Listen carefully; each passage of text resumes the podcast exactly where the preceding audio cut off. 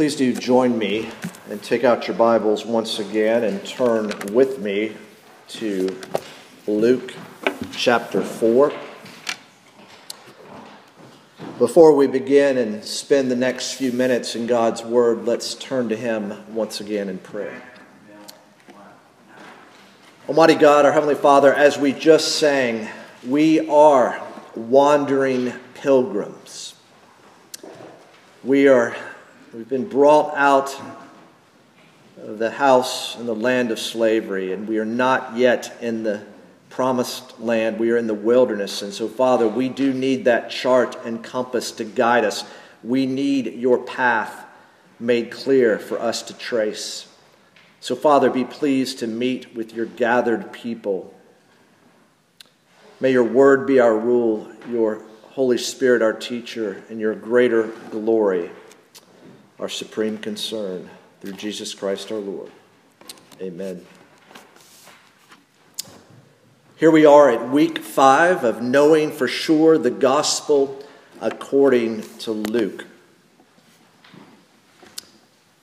The Bible is hard to believe. Would you agree with me?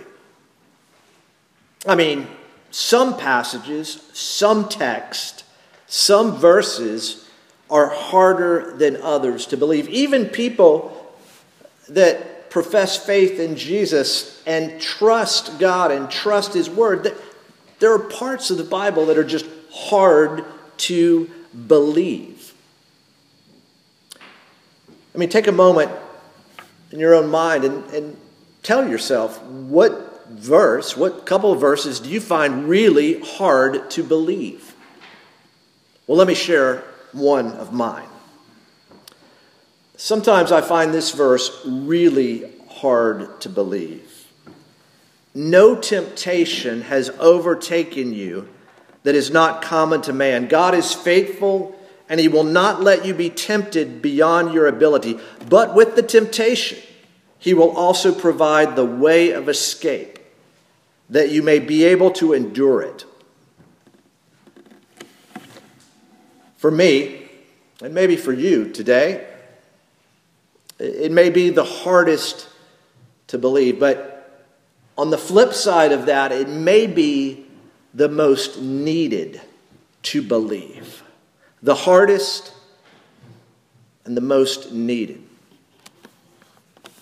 Now, have you ever thought about what the temptation in the middle of the temptation is?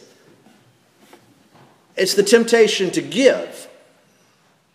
Not, not give money, the temptation is to give up, to, to give in, to, to, to not look for or to find the way of escape. Now, the 19th century Irish poet and playwright Oscar Wilde said a few things about temptation.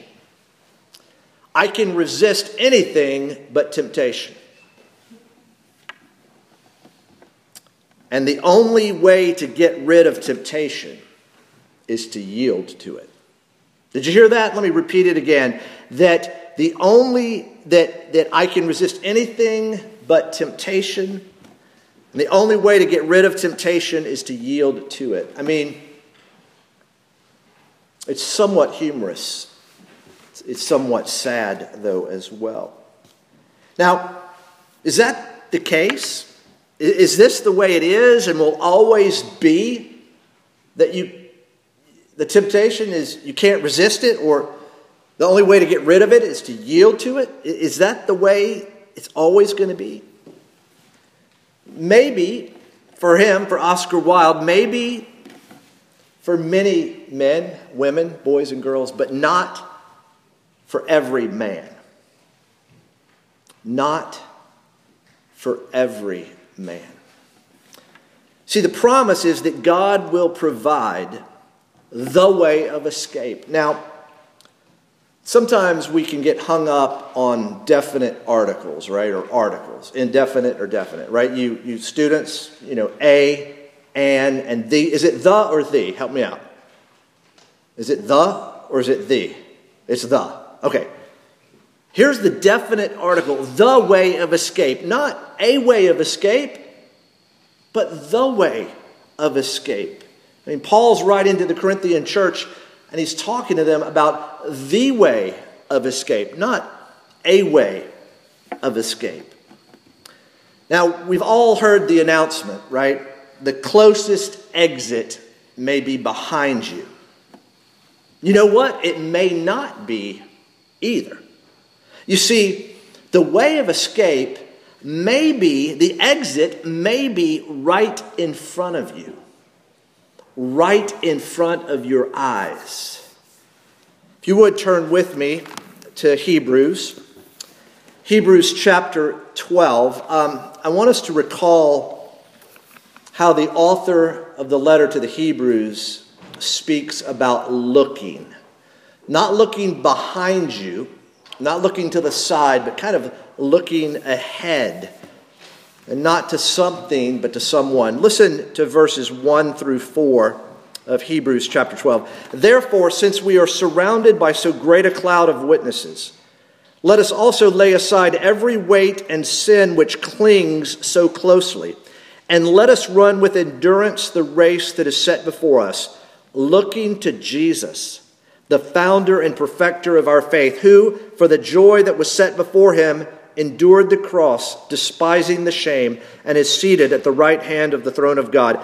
Consider him who endured from sinners such hostility against himself, so that you may not grow weary or faint hearted. In your struggle against sin, you have not yet resisted to the point of shedding blood looking to Jesus.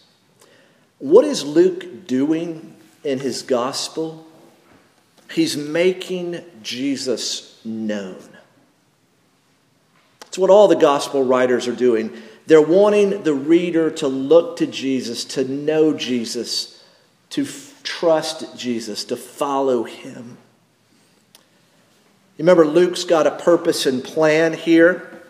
Uh, he wants to provide certainty about the person and work of Jesus. You see, the author to the Hebrews says, Look to Jesus, and, and Luke is one of the authors that's helping us know, as it were, what Jesus looks like. He wants to provide certainty about the person and work of Jesus, not arrogant, overconfident, self confident certainty, but, but humble, grateful certainty and sureness. And he's got a plan. He tells his, his uh, patron, his one audience, Theophilus, to, to I'm going to write an orderly account, an account that's historically accurate, that is thoroughly researched, that is well organized. Organized for the purpose of showing who Jesus is and what he came to do. And remember, the one verse in Luke that we can hang our hat on is Jesus in chapter 19, verse 10, saying that the Son of Man came to seek and to save the lost. And Luke is going to show us that Jesus seeks and saves all kinds of people who are lost in all kinds of ways. Just like now, Jesus, through the work of the Holy Spirit, saves all kinds of people lost in all kinds of ways. Luke wants his reader then and now to know for sure that Jesus is for real. And today's text will help us get to know Jesus as he's revealed, as he's made known in the scriptures. So, the last couple of weeks, we've been seeing Luke set the stage for the public ministry of Jesus. Last week, it was preaching good news to the people. We looked at Jesus' baptism, his family tree. We looked at the, the humanity of Jesus, the divinity of Jesus. He is the Son of God, the Son of Adam.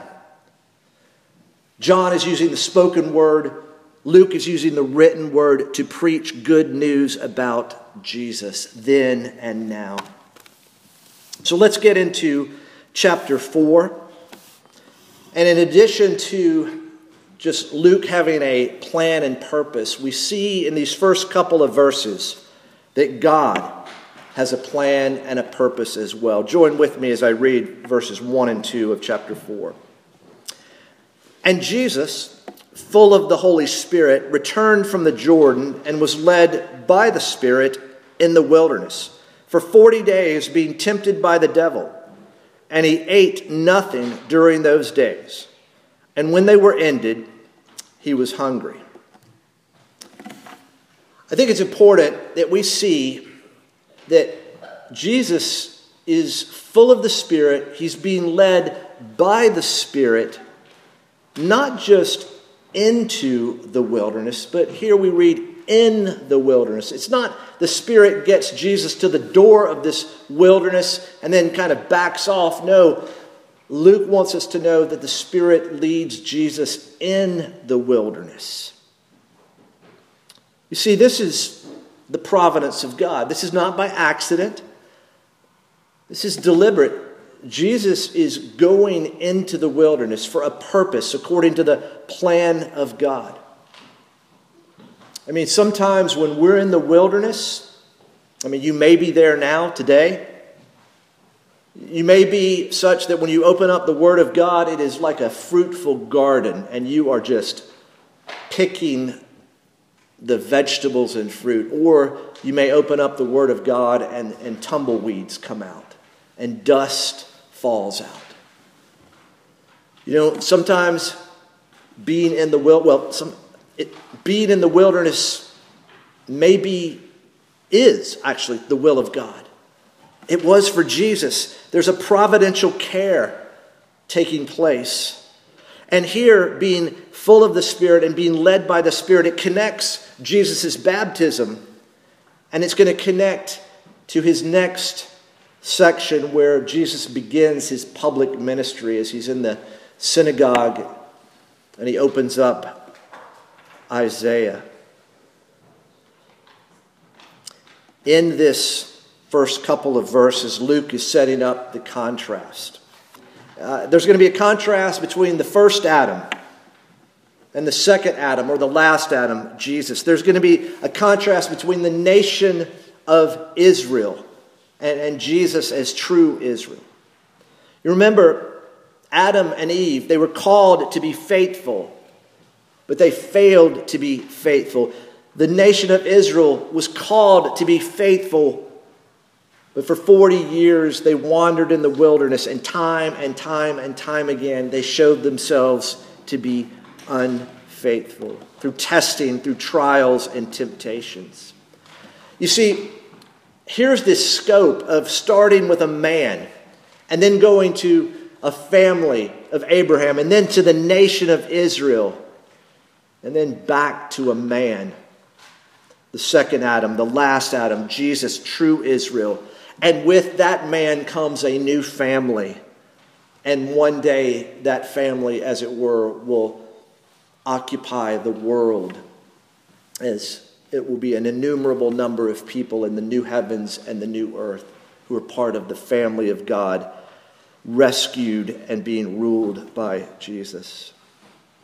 You see, here, Luke is setting us up and he wants us to see that Jesus is repeating the same experience of Old Testament Israel. Israel was, as it were, baptized in the Red Sea coming out of Egypt, and then they wandered in the wilderness.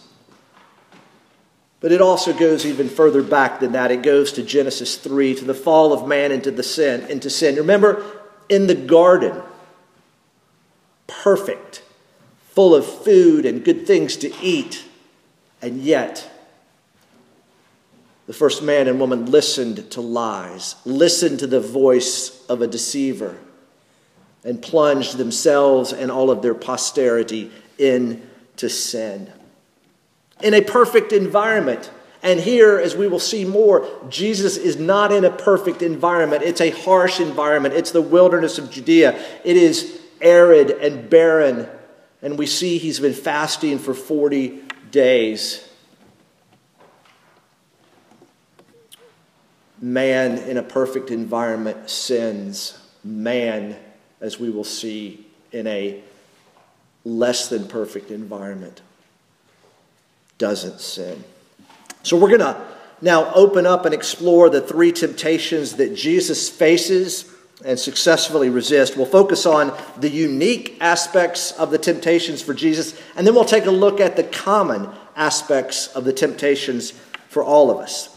And for each of them, we're going to consider what we can learn about, I guess, sin, the devil, Satan, the adversary, kind of one category and what we can learn about Jesus and what we can learn about ourselves. And here's a simple outline.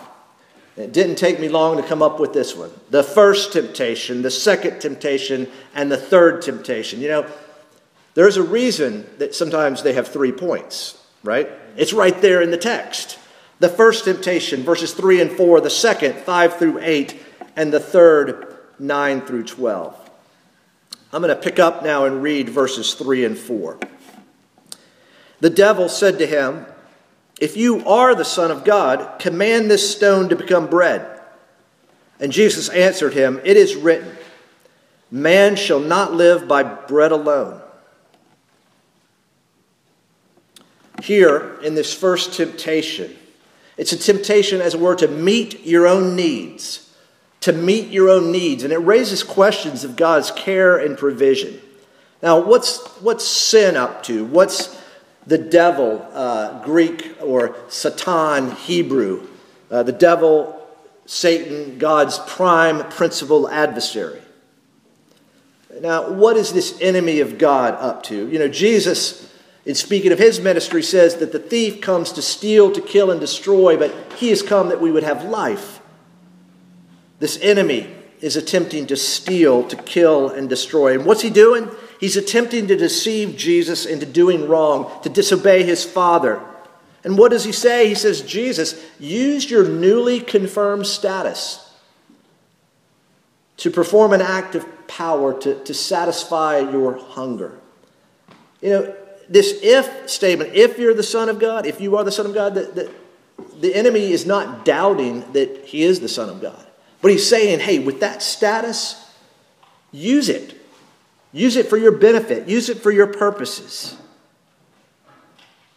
It's a temptation for Jesus, as I said, to meet his own need, uh, to turn the stone into bread.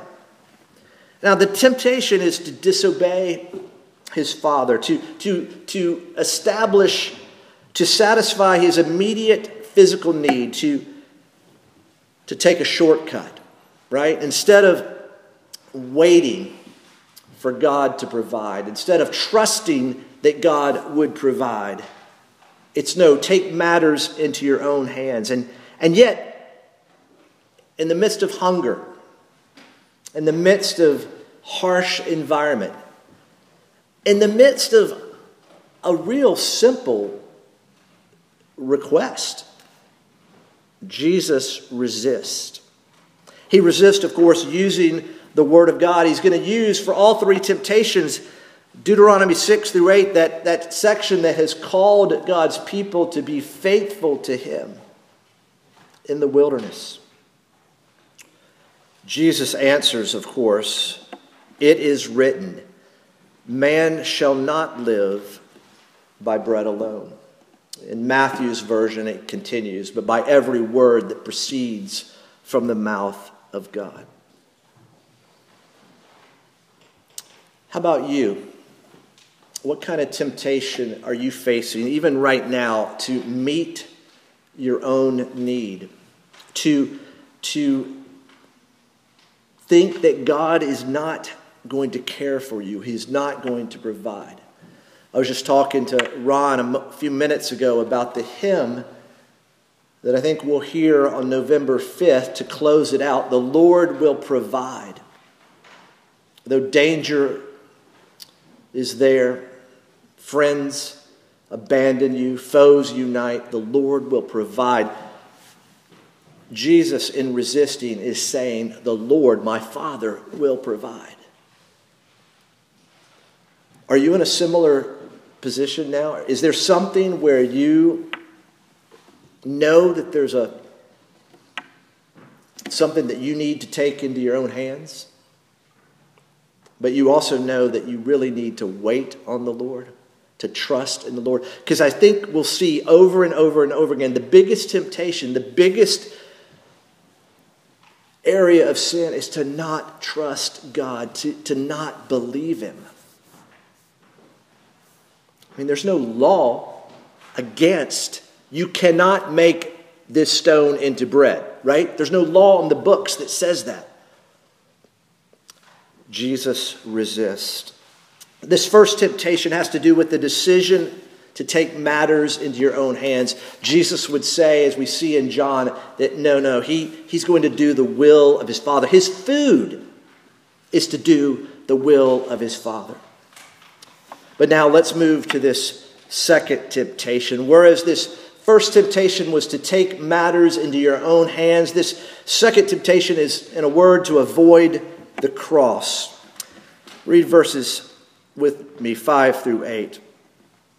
And the devil took him up and showed him all the kingdoms of the world in a moment of time, and said to him, To you I will give all this authority and their glory, for it has been delivered to me, and I give it to whom I will. If you, then, will worship me, it will all be yours. And Jesus answered him, It is written, You shall worship the Lord your God and him only shall you serve. It's an invitation to engage in false worship. What's, what's the devil up to? What's Satan up to? What's the adversary? He's, in a word, I'll give you the entire world if you'll just worship me. I'll give you the entire world. Whatever you see before your eyes, I'll give it to you if you'll worship me. Now, the world does and does not belong to Satan. We have scripture that says he is the prince of the power of the air. The world belongs to Satan, but we also know that we see in Job, Job, uh, Satan only acted with the permission of God. And so Satan here is not providing a genuine offer. Uh, he's the father of lies it's really not his world to give because Jesus knows that his Father will give him the nations. It's just a matter of time. But now is not the time. You see, if, if, if Jesus were to bow down to Satan, if he were to worship Satan, it would be, it would be bowing to the crown of Satan and not taking up the cross. Jesus answers, of course, once again from Deuteronomy It is written, You shall worship the Lord your God, and him only shall you serve. We read in Deuteronomy chapter 6, verse 13, It is the Lord your God you shall fear, him you shall serve. And it, and it picks up on the, the part of, uh, Hear, O Israel, the Lord, the Lord your God is one and you shall worship the Lord with all of your heart and all of your soul and all of your strength. Here is Satan tempting Jesus. It's, it's, a, it's a foreshadowing also of the time where Peter didn't like the fact that Jesus said he was going to have to he was going to have to go to the cross. Peter did not like it. Peter rebuked Jesus, you may recall, I think it's around Mark 9. And what did Jesus do? He turned around and rebuked Peter and he said these words Get behind me, Satan. Here it is another shortcut. Earlier it was you're hungry, make bread out of a stone. And here, why wait? for the kingdom. Why wait? You can have it now. You can have worldly power. I mean, one application, of course, of this is is worldly power the goal of the church? I mean, Satan's always trying to make a deal with the church. You do this, and you'll no longer be persecuted. You do this, and you'll have respect in society. You do this, and you'll have your needs met. Always a temptation for the church, always a temptation for individual Christians. In a word, it's another shortcut. It's being unwilling to wait, to wait for God to provide, for Jesus, for, for you. We had a new cross country coach one year. I think I was a junior, maybe a senior. And we, guys on the cross country team, we knew some shortcuts for practice. You know what I mean? We didn't think the new coach knew that we had shortcuts, but evidently he did. Because when we made the turn to cut off like about a mile loop, he was there, watching and waiting. It did not go well for us. It was a temptation to cut it short. And Jesus is resisting. Jesus is resisting what? Worship. What does our postcard say? I mean, to be human is to worship. Who or what are you worshiping?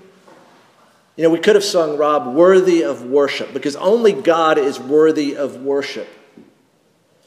But yet, the enemy, who will juggle any number of things in front of us, says, just follow me, and you'll get what you want.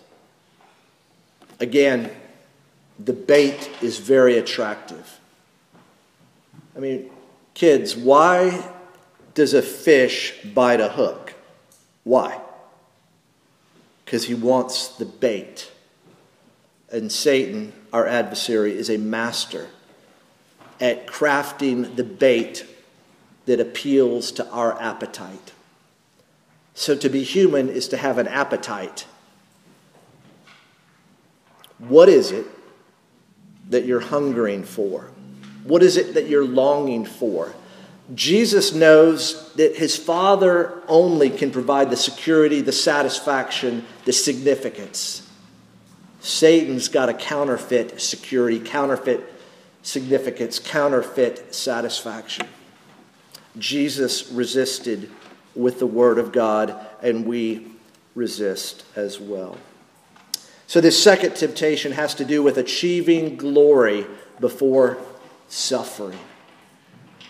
It's a temptation for all of us to skip the cross to get the crown, to avoid and go around, take a shortcut to the glory. And now we've got the third temptation. And this third temptation is to force God to prove himself. Join with me as we pick up in verse 9. And he, that is the devil, took him to Jerusalem and set him on the pinnacle of the temple and said to him, If you are the Son of God, throw yourself down from here, for it is written, He will command His angels concerning you to guard you, and on their hands they will bear you up, lest you strike your foot against a stone. And Jesus answered him, It is said, You shall not put the Lord your God to the test. What's the devil up to? What's the adversary up to? Well, he's learning a lesson, right? Jesus thinks highly of Scripture. So does Satan. He's using Scripture now in the temptation. He's quoting Scripture. He's quoting Psalm 91, verses 11 and 12. My friends, we should all wake up at this because the enemy can quote Scripture. The enemy of God and his people can, can use Scripture, but of course, it is a misuse of Scripture. It is an abuse of Scripture because he's quoting it for his own purposes, his own interest. He tells Jesus that Jesus, to throw yourself off this high point of the temple over the Kidron Valley, Jesus, that would just, that would, um, that would be an act of faith. That would be an act of faith. Don't, don't you want to demonstrate your trust in God? Don't you want to demonstrate that this scripture will be fulfilled?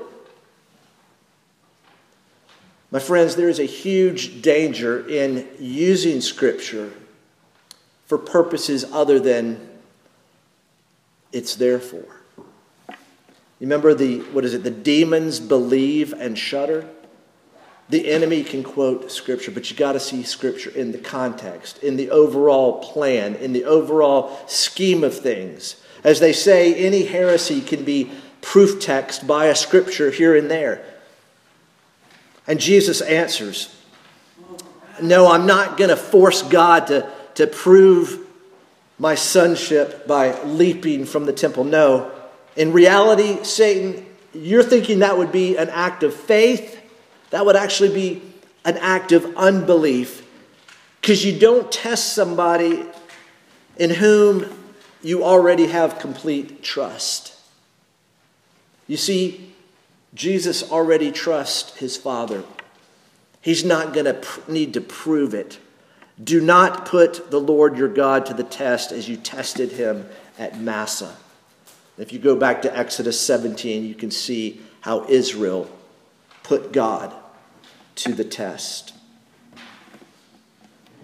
You know, putting God to the test really is an act of, of disobedience, but more than that, it's a lack of trust. And more than that, it's a lack of love.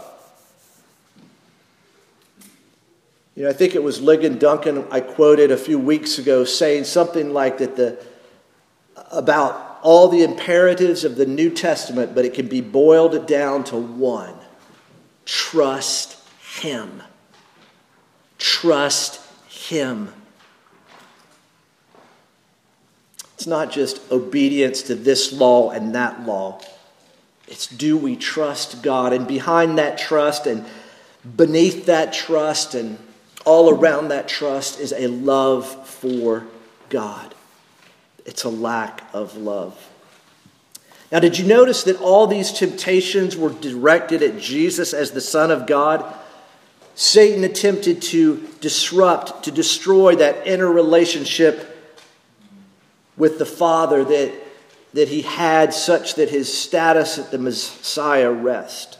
Now, these temptations were unique to Jesus, but we can see already they are common to all men, to take matters into your own hands, to, to avoid suffering, to demanding that God prove himself. So, Jesus here is an example, to be sure, but, but something deeper is at work here. You see, Jesus is modeling for us what faith looks like, trusting the Lord to provide rather than making decisions on the immediate urgency of the situation. See, the call of faith is the call to look to the Lord to provide what it is what is needed and when it is needed. My late my late mother-in-law used to say often to me, always at the right time, that God is never in a hurry. He's never late. He's always right on time. But you know, my friends, if you're like me, that's hard. That's hard to get to that point where you believe that when it's needed, God will come through for you. What are you going through right now where you're tempted to take matters into your own hands? That you're tempted to get out of suffering by any way, attempting to believe the lie? What is it?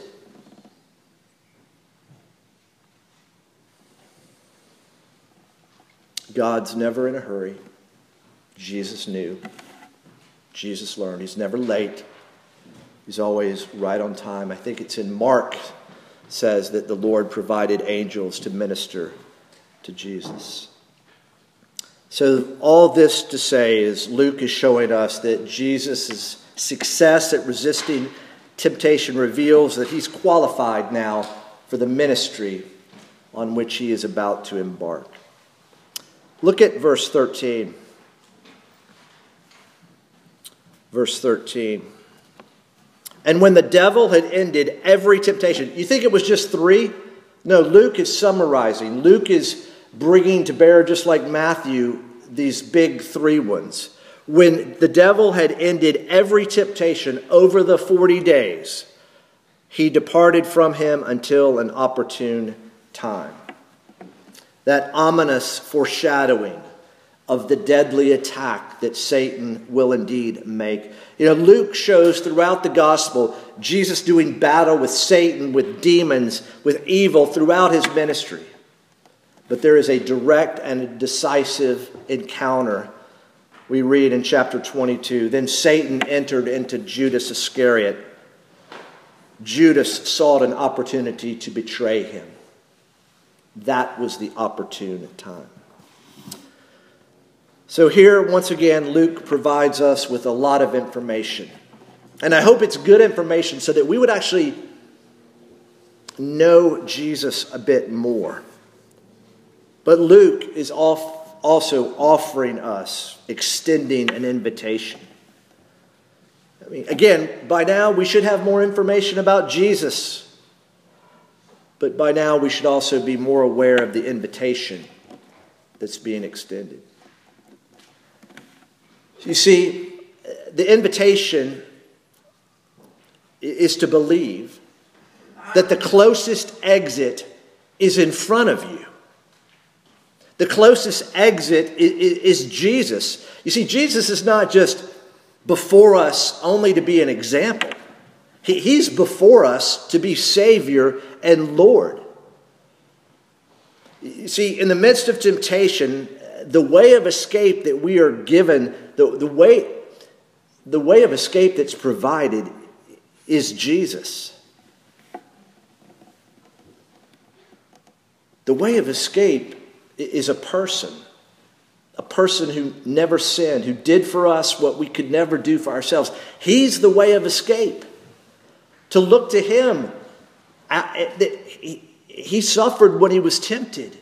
He's our great, merciful high priest who's sympathetic to our struggle. He's the way of escape, but you know what? He is also the way of escape even after we give up resisting, after we give in to temptation. Jesus is also the way of escape. Remember, only one man,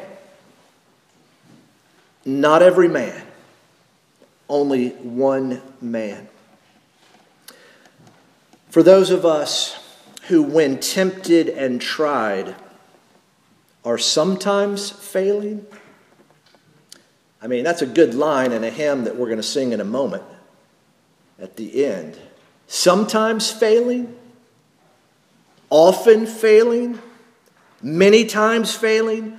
I mean, for those of us who are, when tempted and tried, are failing, the good news is that there was one and only one who, when tempted and tried, never failed.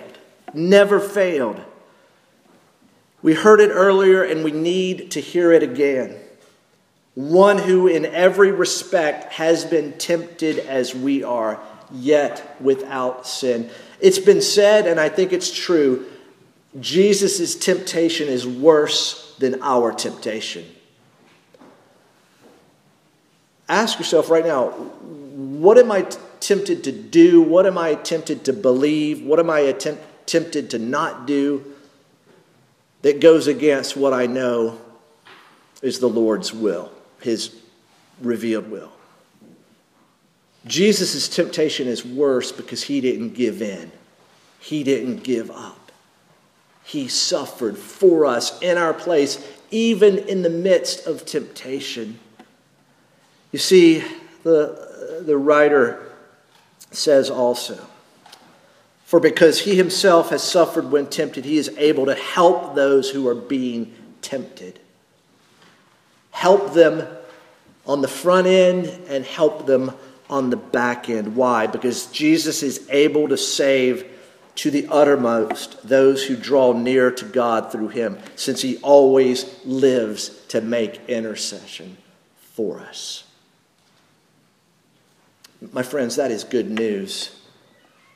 I don't know what you're going through right now. I don't know what you're walking into or trying to walk around.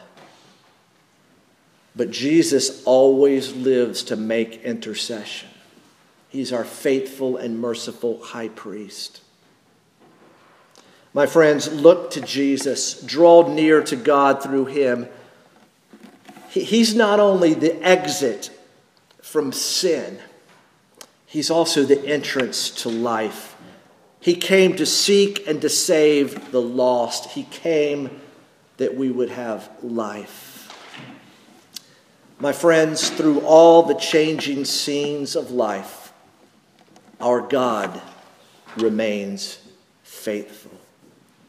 Run to him, listen to him, trust him. Amen. Father, we thank you for Jesus. We thank you for him doing what we in our own strength could not do. Father, may his victory over sin, over Satan, over death, may it give us courage and confidence to find the exit, the way of escape, but also may it be the way back to you when we find that we've given up or we've given in. Father, help us to remember that Jesus is merciful. Help us to run to him, we pray. In his name, amen.